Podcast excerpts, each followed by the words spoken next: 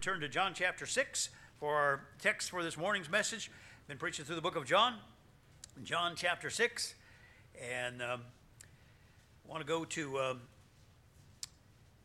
verse 21 and um, verse 22, excuse me, and I want to read down to verse 36, verse 22 to verse 36. If you follow along while I read, remember now the Lord Jesus has just. Uh, uh, delivered the disciples across the sea after the great uh, storm arose, and he's walking on the water, and he immediately they're at the land, and and um, they were uh, received safely there, and the Lord uh, uh, took care of that.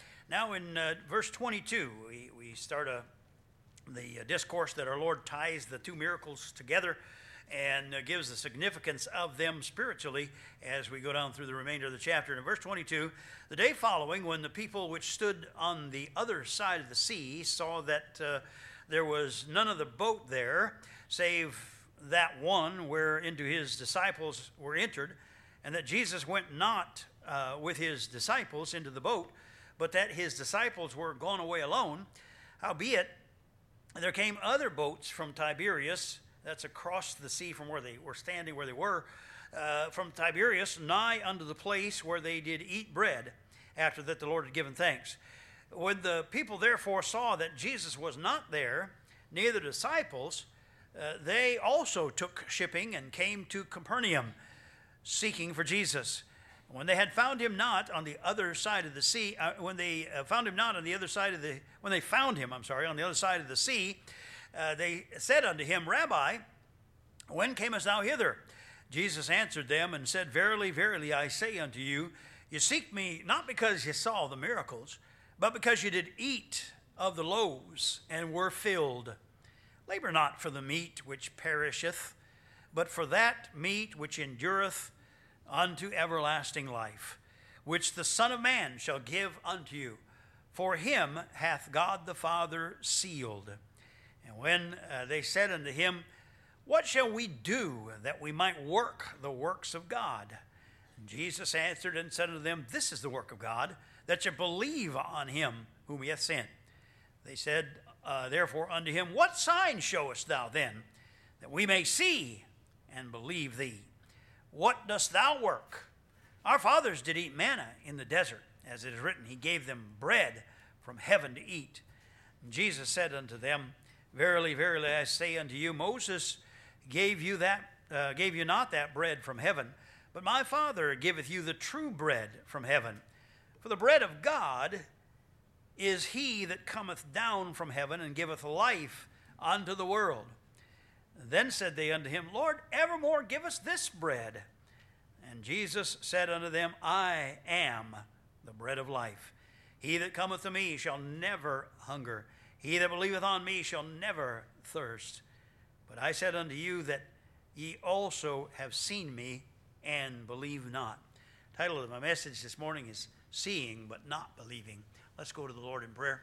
Our Heavenly Father, we pray that our eyes might be opened, that we might all understand the significance of the bread of life, that Thou art the bread of life. And Lord, for those here that haven't yet uh, taken of that bread, I pray that today they would come to Christ and and receive you and believe on you and trust you in wholly with their heart and mind and soul. And I pray, Father, that we would uh, be able to rejoice in people trusting as their Savior today. We pray for uh, those that already know Christ as their Savior, that they would.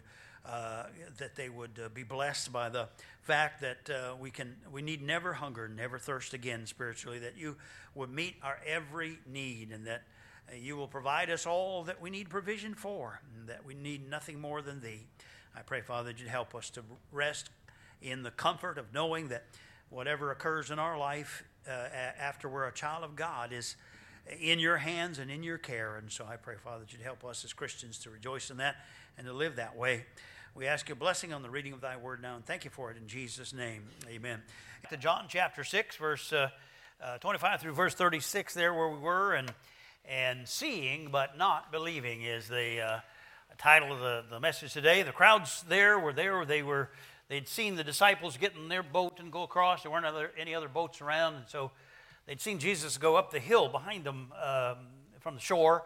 He'd gone up into the hills a little bit back in there, and uh, to pray. And so they'd seen that. Uh, they, he, just by the power of his word, had dispersed them and told them, you know, uh, uh, to go. They didn't follow him up into the hills, but they did stay there apparently, and were figuring he'd come down the next morning. And uh, and it, it, looks like all they were expecting was breakfast time the next morning, uh, because uh, we see some of the things Jesus said regarding that. But they didn't see him come back down the hills, and says, so "Where'd he go?" and uh, and that and.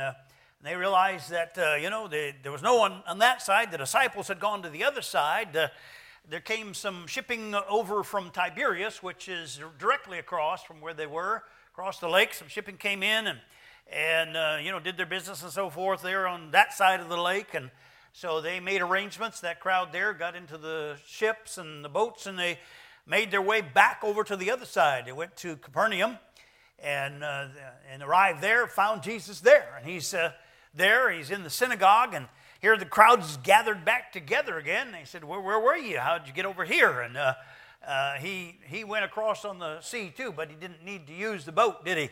Uh, he walked on the water, and uh, he was there in that place in the Capernaum. When you have the opportunity to go to uh, visit the, the, Holy Land, to go to, to uh, Israel, you're going to want to ask him to take you down to Capernaum because you're going to be able to go there. They've excavated it all out now, and there you're going to be able to walk along the shoreline You're going to be able to look up the hill a little bit, and you're going to see a synagogue there. It's uh, been reassembled to some degree. There's no roof on it or anything like that, but they've uh, replaced and lifted up to the pillars and some of the walls and such, and they've got it down to the floor that was originally there. Then, so you're going to go into the synagogue. You're going to be able to stand at the, on the floor of that very synagogue where Jesus was, and and you're going to be able to visualize the crowds uh, in that place. A beautiful spot in the nation of Israel, a beautiful place to be, and uh, just a remarkable view as you look out there, uh, the open areas down toward the Sea of Galilee, and imagine yourself there seated among that crowd,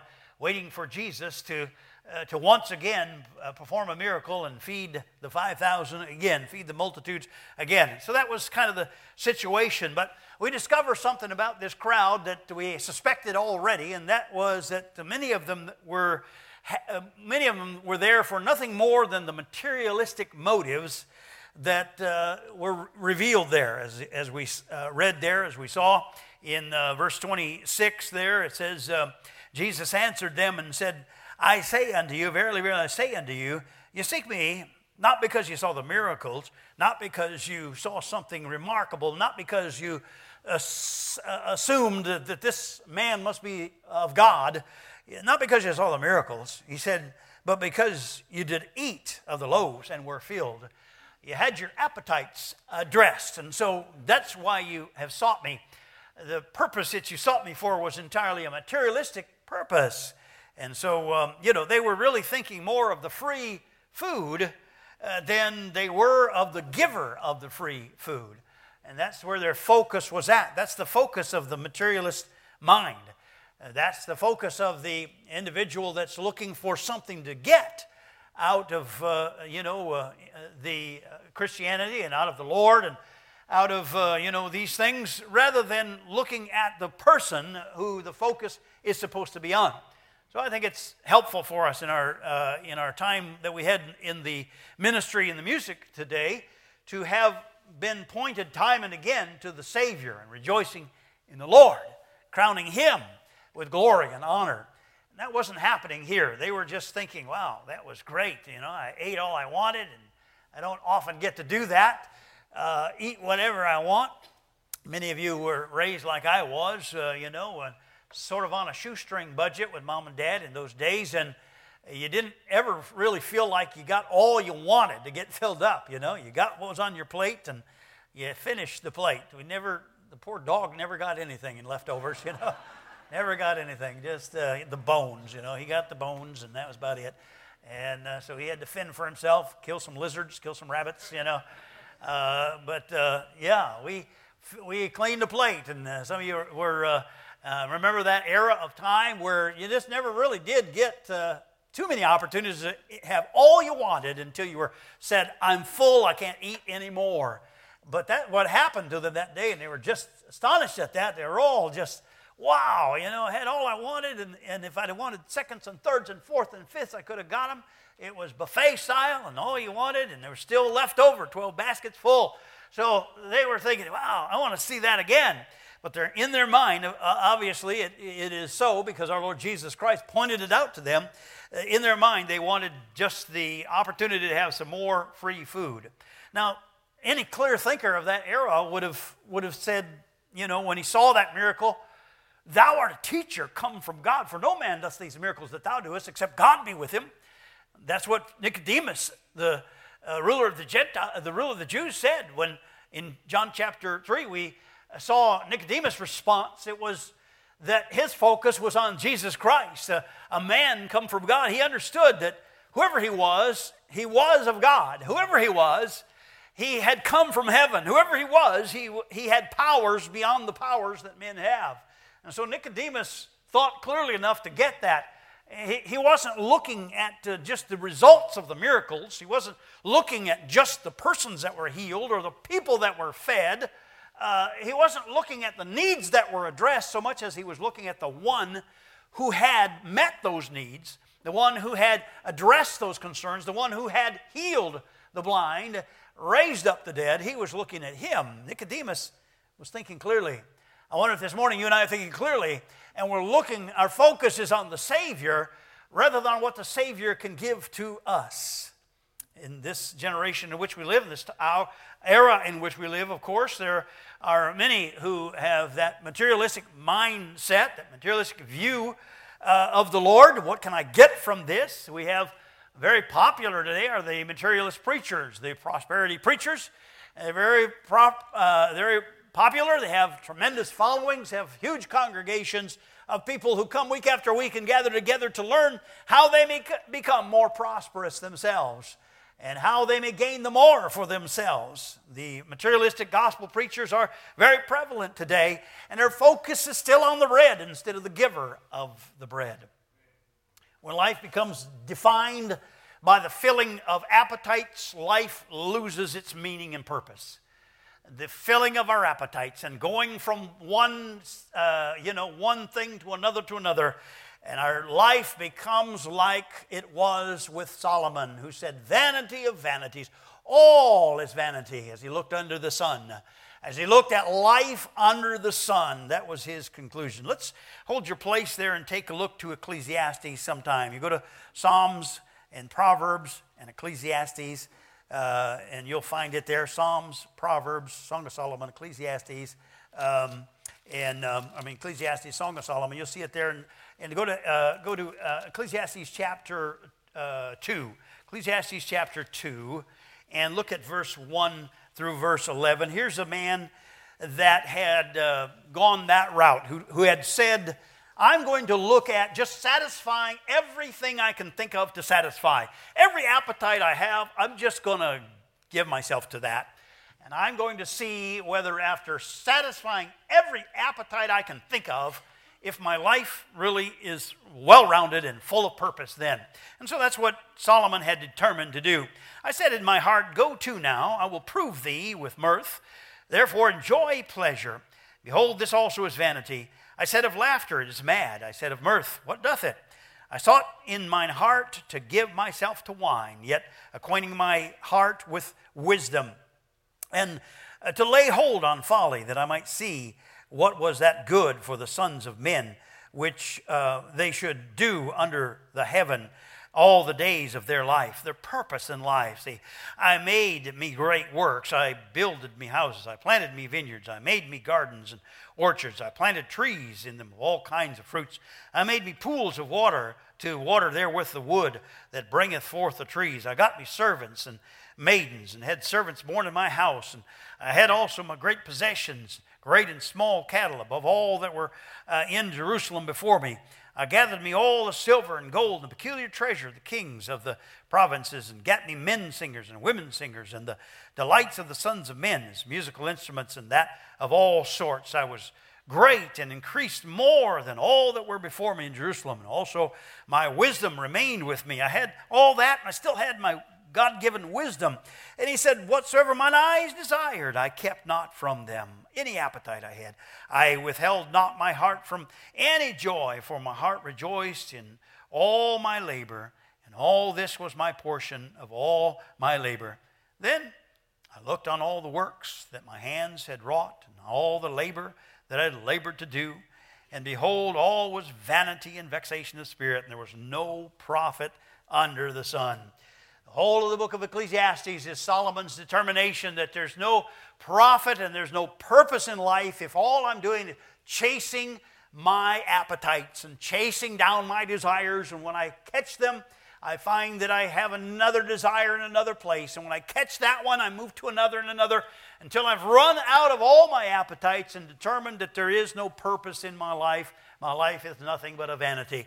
You do not want to follow that uh, path, that example of Solomon chasing down your purpose in life by chasing after appetites. There's no, there's no satisfaction there. And so it's a materialistic crowd that comes to Jesus. And now, when they hear concerning labor and work, they're all of a sudden interested in saying, okay, uh, uh, if you're talking about uh, this uh, business of uh, not working for material bread, but working for spirit, that which is spiritual, then tell us how we can do that.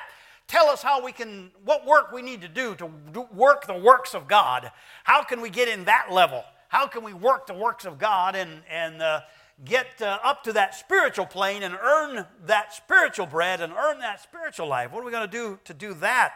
And so um, let's go back to John 6 and look at verse 27 and see it.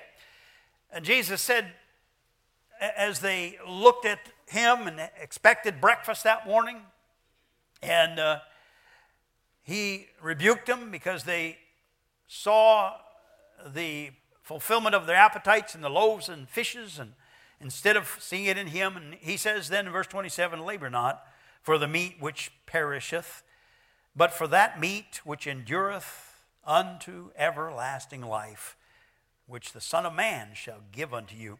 Do you notice what he said? The Son of Man will give it unto you. For him hath God the Father sealed. At the baptism of the Lord Jesus by John the Baptist, the seal of the Holy Spirit was placed on him. When a seal is stamped on something, it, it is affixed to something, it, it means it's authentic, it's verified. And uh, so the seal was placed on the Lord Jesus Christ here at the baptism there, and, and him that God has sealed. But he says, uh, he says, labor not for the food that, uh, you know, is something to eat, but, but uh, uh, there is one that's got something to give to you and look to him. And then they said they said well, what, what do we do that we might work the works of god? What do we do? What can i do? You might be here this morning and saying what do i do in order to know i have eternal life what do i have to do is there a certain list of things if i do these things i will be saved well jesus is trying to get it across to them that it's not what they do it's what he had to give you know there's nothing, uh, nothing in my hand I bring, only to thy cross I cling, said the uh, psalmist as he wrote the song. And that's what Jesus is trying to get across to them here. They are looking for some things to do. They're like Naaman. Remember, Naaman comes to uh, Elisha. The little servant girl had told uh, Naaman across the way in Syria that there's a prophet, a man of God who can, uh, can help you with the need that you have, the cure of your leprosy. There's a prophet of God who's got the power of God on him, and God will heal you if you go to him. And Naaman said, I'll give it a try. He comes to Elisha, remember the story? And uh, Elisha doesn't even answer the door. you know, he sends a servant out to this, uh, this great military leader, this captain of a host there, there in Syria, and he sends the, uh, his servant out to, um, to Naaman. And he says, Servant, go tell Naaman to go into the Jordan, muddy Jordan River and dip himself and he'll be healed. And Naaman's just aghast at this. He said, What? Uh, first of all, you know, it's, it can't be that simple.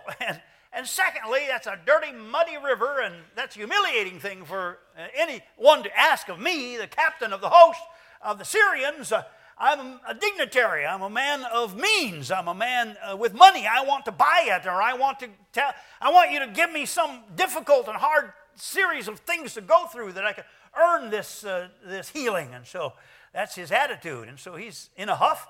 He leaves. He leaves the place and says, Forget it. First of all, it can't be that simple. And secondly, I'm not going to submit myself to this prophet who hasn't even showed his face to me. I'm, I'm, I'm out of here. And one of his wise servants, uh, you know, uh, gave him an elbow to the rib and says, Captain, think about what you're doing. Now, if the prophet had told you some, had given you some hard thing to do, wouldn't you have done it? And he said, Yeah, I suppose I would have. If you'd give me some hard thing to do, I want works. I want something to do. I want to have something to do with my healing. I want to be able to say, I did this and I was healed. And so it is with many I want to be able to say, This is what I did, and then God just was so impressed with me that He forgave me all my sins and He saved my soul because all this stuff I did. You know, I did all this good stuff. I read the Bible through, and I went to church every day, and I, I prayed for hours, and I, you know, gave to the poor, and I helped the homeless, and I did this and I did that. And surely God, by now, really impressed with me and is going to just usher me into heaven. That's what Naaman wanted. That's what these thought would, they would do. Lord, what must we do to to work the works of God. How can we work this thing out? How can we work out uh, our, our, our own salvation? How can we do that, Lord? How can we save ourselves? And so we have that. All other religions, other than biblical Christianity, approach it that way. They got their list of works that leads you to eternal life, you know. Islam says pray and fast, you know, and, and participate in Ramadan and, and uh, observe the seven uh, the five pillars of Islam and do all these things, and then maybe you'll have hope. Maybe you'll have hope. And then the, uh, the Pope says, do penance and do the, pray the rosary and say the Mass, and maybe you'll have hope. And the Hindu says, torture your body and live your life in self denial, and maybe you'll have hope. And the rabbi comes and says, keep the traditions of the elders, and you'll have hope of eternal life. But Jesus says, I have something to give you that you have nothing to do with earning. and that's the way it was there. They, they were uh, interested in what they could do to get this bread that he was talking about that would give eternal life and this bread that would mean they'd never hunger, never thirst again. Of course, in their mind, their materialistic mind, they're still thinking about, man, if I could get this kind of bread where you never got hungry and I could get this kind of food where you never got thirsty, I wouldn't have to work anymore. you know? Uh, I could I could have a free ride, you know. It's the human nature, you know. We just uh, we look at what's in it for me and what's free and what can I get for not uh, for uh, no work involved in it. So that's where they were. They were just that way in every sense of the word. Then when Jesus comes along and puts it to a spiritual level and elevates it there, they they begin to to uh, to make excuses and begin to doubt. Jesus revealed to them that there was nothing they could do at all that would earn it. Jesus answered and said to them, This is the work of God, that you believe on him whom he hath sent. Here's the work of God. Just believe on me. Just believe on me. Oh, they, they didn't want that. They didn't want that here's the work of God. You just believe on me. And uh, our place is to believe and to receive the truth. That's our place. Our place is to simply receive the bread of life, just as those received the bread that was broken by his hand and placed uh, into the hands of the disciples and given to feed the 5,000. In the same way, they received that carnal bread, that natural bread, that bread that would leave them again hungry in a few hours in the same way, he said, You uh, are to receive the bread of life, to believe and to receive the truth. See, uh, to believe is to believe is not a work of the flesh, by the way. The Romans chapter 4 and verse 5 makes that clear to us, says it this way, but to him that worketh not, but believeth on him that justifieth the ungodly, his faith is counted for righteousness. So when you place your faith in Jesus Christ and his work that's already been done, the the sacrifice of him, himself on the cross, his burial, and his resurrection. Uh, all that's already been done for us. And when we place our faith in what Jesus has done for us and we believe what he said about that and receive him as our Savior, the work is done. It's all done. Our, our part is simply believe and receive. And it's a great thing about this is that God gives you the ability to believe him. And God gives you the faith to trust him. God gives you everything. There's nothing in it that is a mix of anything we've got to bring to the table, you know. Uh, nothing in my hand I bring, you know, nothing. Uh, Lord, I don't have anything to bring. I'm just coming, believing, and receiving. And our Lord Jesus Christ does all the hard part, does the saving. So uh, it's a great thing. It's a wonderful thing. The natural man, though, desires to live by sight. He wants to see something, he wants to know, he wants to have the details. And so that's where these guys are at in the, the, the passage we're reading. Look at verse 32 again. Verse 32 And Jesus said unto them, Verily, verily, I say unto you, that Moses gave you not that bread from heaven, but my Father giveth you true bread from heaven. For the bread of God is he that cometh down from heaven and giveth life unto the world. And, and they, didn't, they didn't want to see, you know, something supernatural. They didn't want to see really the miracle in the sense that, that it would point them to, to God. They simply wanted some more bread. And in verse 30, they're saying, you know, you're talking about believing on him who is sent, but, but they, they said to him in verse 30, what sign? Let's, let's see a sign. What sign showest thou then that we may see and believe thee? What dost thou work? Where's the sign? Uh, we want to see another sign that we may see and believe thee. It's odd. It's breakfast the next morning, it's just the night before that they have seen the miracle of the feeding of the 5,000. And here already they're saying, Well, what sign are you going to show us that we can believe you? You're saying believe you, but we don't really believe you. We want to see something. We want to see it again, and see it again, and see it again. And that's the trouble with living by sight. You have to see it, and see it, and see it, and see it over again, and you still don't believe it. You know, you still don't believe it. Uh, the rich man in hell, when he lifted up uh, his voice and said, Lazarus, Lazarus, send someone to my brothers that they may uh, be warned and not come to this place and, and uh, raise someone from the dead, bring someone back from the dead, and let them warn my brothers that they, they get it and they don't come to this place of suffering. And Lazarus said, You know, if they, if they saw one rose from the dead, they still would not believe because they're living by sight. And living by sight alone is always dissipating, always dissipating. So Jesus uh, is uh, communicating this truth to them here that they just simply need to move to a different plane. Uh, out of, the, out of the area of believing by sight and into the area of believing by faith in God, faith in God's Word. And that's where we need to be. That's where we ought to be this morning. So uh, God requires that elements of faith in Him and faith in His Word, as we read it there. Our part is to believe on Him. Our part is to come to Him, as verse 35 said it. Jesus said unto them, I am the bread of life. He that cometh to me shall never hunger, never thirst. See, cometh to me. That's one of the reasons why we practice still in our church an invitation. You know, it's one. It's a biblical thing it has to do with, with us making a commitment to come, to, to take a step of faith and, and to come, you know. As a child of God, there's times where we ought to just come to the altar and, and say, Lord, I'm, I'm stepping out and responding. I'm coming to uh, commit something to you. I'm coming to, uh, to refresh uh, uh my, my walk with you. I'm coming to, uh, to, uh, to testify of you. And he, over and over again, he gives the invitation in the Bible, you know. He says, Come unto me, all ye that labor and are heavy laden, and I will give you rest. He said, The Spirit, you know, and the bride say, Come. Over and over again in the Bible, you read, Come, come, come, come, come. So it's invitation given. So to believe on him and to come unto him, you know, that's, that's it. That's our part. And you say, well, you know, uh, the, is that something I do? Well, God gives you the ability to do that. Uh, he made it clear there that no man cometh to the Father except the, except the Spirit draw him. We read it further down here. No man can come to the Father except the Spirit draw him.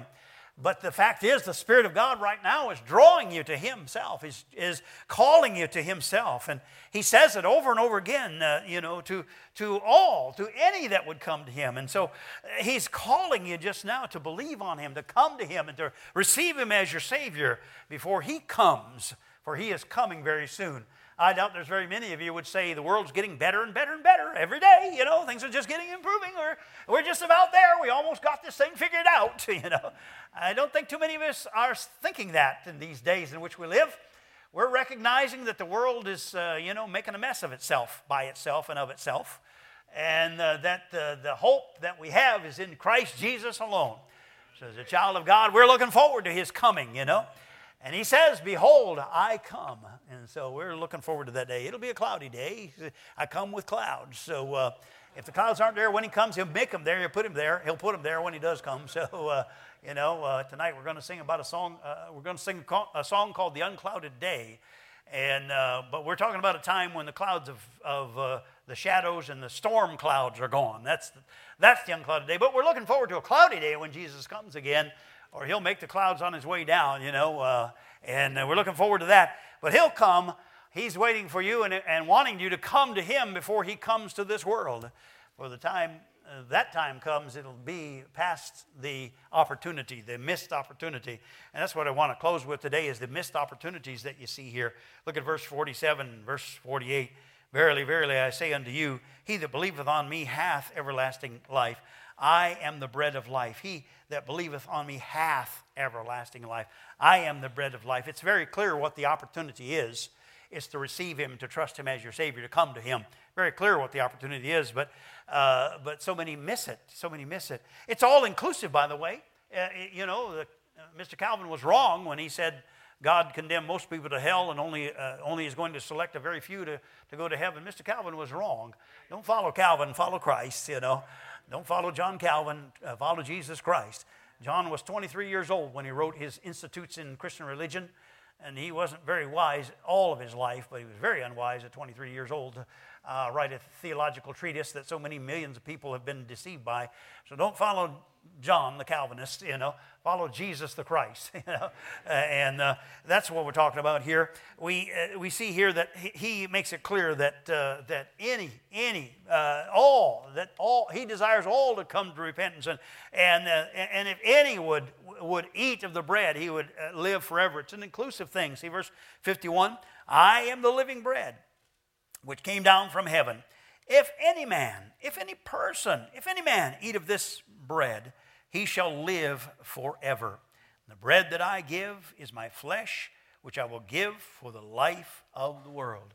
So the Lord Jesus Christ, the bread of life, is the sacrifice life, uh, the sacrifice body of our Lord Jesus Christ on the cross. That that's the bread of life, to partake of Jesus Christ's death and burial and resurrection, to trust Him as your Savior. That's what we're talking about. Don't miss the opportunity, and it can be missed by pride. Verse 41 the Jews murmured at Him because He said, verse 41, I am the bread which came down from heaven. They murmured, and their pride got in the way. The intellectual debaters missed it by their debates in verse 52, you see it. The Jews therefore strove among themselves. Big debate going on. The Jews strove among themselves, saying, How can this man give us his flesh to eat? And they were all bothered about that. How in the world is that going to happen? Is he some kind of a cannibal or something like this? And, and they didn't get it. They didn't get any, understand at all the spiritual application that he was making uh, there in that passage. They didn't get it at all. And so there's a big debate, an intellectual debate going on, and they missed it. And then there's the dependence on the strength of the flesh. In verse 63, the Spirit uh, that quickeneth, it is the Spirit that quickeneth. The flesh profiteth nothing. The words that I speak unto you, they are spirit and they are life. Flesh profiteth nothing. You know, all the fasting you can do, all the works you can do, all the good stuff you can do, all the poor you can help, all the hungry you can feed, all the mission trips you can go on, is the flesh profiteth nothing, you know, as far as eternal life is concerned. It is the Spirit that quickeneth. The Holy Spirit of God gives life through the uh, power of His Word and the work of Jesus Christ. See, that's what I'm talking about. And so um, we don't want to uh, we don't want to let the dependence on the flesh keep us from Christ. And then uh, the opportunity is missed by repeating, uh, repeatedly rejecting the influences of the Holy Spirit. Look at verse 44. It's very sobering. Verse 44 No man can come to me except the Father which hath sent me draw him, and I will raise him up at the last day. The Spirit of God is right now drawing you to Himself. He's saying, Come, you know. He's saying, Come to Him, saying, Trust Him as your Savior. The Spirit of God is drawing you right now, but it won't always be that way. You know, the day will come when God says, um, Ephraim uh, uh, is a cake not turned. Let her alone. Let her alone. And so the time will come when that drawing will not uh, continue. But for right now, right here, today, it is. The Spirit of God is drawing you uh, to Himself if you're not yet uh, born again. And so come and trust Him as your Savior today. Look at verse 64 and 65 again. There are some of you that believe not. There are some of you that believe not. For Jesus knew from the beginning who they were that believed not, who should betray Him. And He said, Therefore I say unto you that no man can come unto me except it were given him of the Father. God knows everyone that's saved. He knows everyone that's going to be saved. He knows already if you're going to trust Jesus as your Savior or if you're not. He knows already if you have or you have not. He knows all of that because He's outside the boundaries of time. He sees the end from the beginning, He sees it all. So His foreknowledge dictates His ability to determine, to, to tell who's saved and who's not. So, you know, it's just His foreknowledge. He knows it all already. But He still leaves the, the opportunity to come to you. And it's uh, within your will uh, that you make that decision. So uh, come and trust Him today. The, the door won't always be open. You know, in Genesis 6 and 3, He said to that generation, He said, My spirit shall not always strive with human flesh. My spirit will not always strive with flesh. My spirit's not always going to convict and always going to be there and always going to be knocking on the door. One day the Spirit of God is going to leave that door and leave it closed and walk away. And uh, my spirit will not always strive with man. Judas found that out, didn't he? We read about Judas at the end there. He spake of Judas Iscariot, uh, Judas Iscariot, the son of Simon, for he it was that would betray him, being one of the twelve. Je- Jesus already knew that Jesus would betray him. Judas didn't know that yet, and Judas had chance after chance after opportunity after opportunity, even up to the very betrayal of the Lord Jesus Christ. The Lord Jesus offered him a forgiving word, but Judas did not receive it. But you read about Judas, he, he did repent. He was repentant. He had sorrow for his sins. He was repentant. He prayed. He sought forgiveness, but all of it was too late because he crossed the line. and He went past that place, you know. And all of it was too late. He, uh, he, the Bible says he repented of. He repented himself of what he did.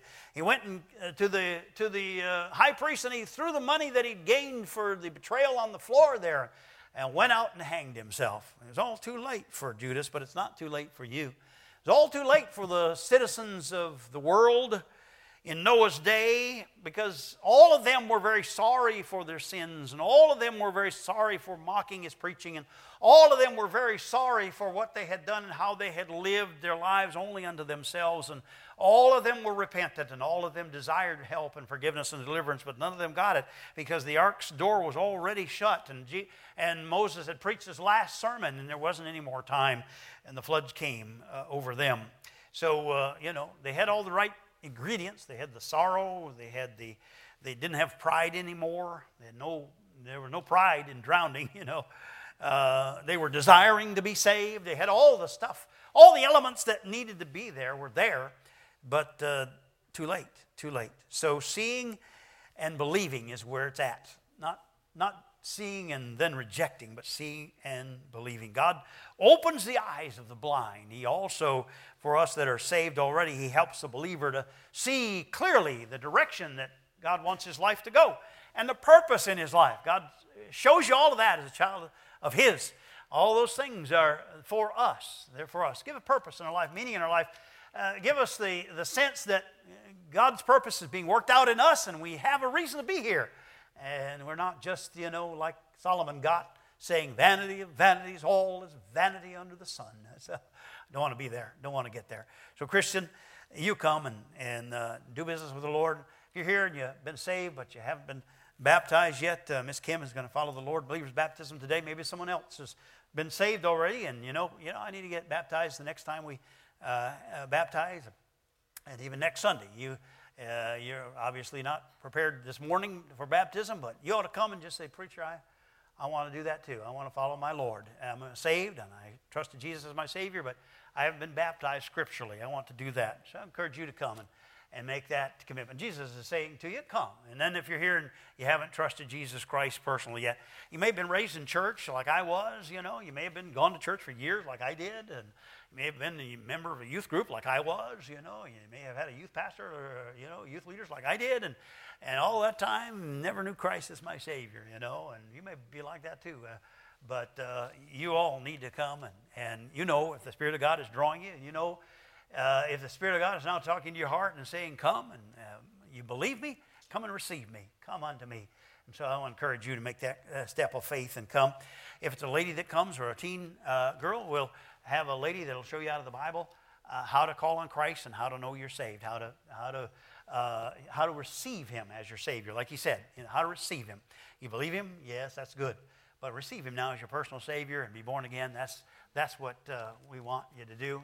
And then if you, you, you're here and uh, uh, you need a church home, you feel like this is where God wants you to serve, uh, you come and, and uh, present yourself for membership, and we receive members, and we'll get you some information and show you what that means. And so you do that. Maybe you're here and you just need to come and pray. You, you got uh, someone else on your heart, maybe, uh, and that's a burden you have. So you come and use the altar as a place to pray. That'd be a good thing, too. Let's stand together and bow our heads. We're going to have a word of prayer. So we stand together, I'm going to give a verse of invitation, a few verses, and encourage you to come. Come and trust Jesus as your Savior if you haven't been saved yet. And then uh, if you have, Christian, let's, uh, let's do business with the Lord. We'll have a word of prayer, and after we pray, we're going to sing 543. And uh, step right out when we begin to sing. Uh, step right out and come. I'll meet you at the front here, and uh, we'll, we'll uh, have someone to show you out of the Bible the answers to your, to your needs, shall we? Father, we ask your blessing on each one here. We pray that you'd help us, Lord, as Christians, to to, uh, uh, to come uh, to uh, the place where we never look to what we can get and, and what uh, material things we can benefit from our relationship with you, but that we always put our focus upon Thee. And uh, then, Lord, as Christians, we pray that you open our eyes to be able to see your direction for our lives and how you want us to live and what you want us to do and where you want us to be and what you want us to work at and all those things. We need help all the time with those things, Lord. And so, as Christians, we are praying for your uh, help as you open our eyes to, to, uh, guide, to guide us. And then, uh, Lord, I pray for those that uh, are here that haven't yet been born again, that uh, today they would come and uh, confess you as their Savior and be, and be saved. Lord, I pray you would, um, you would just guide those that need to, need to come and trust you. In Jesus' name, amen. With our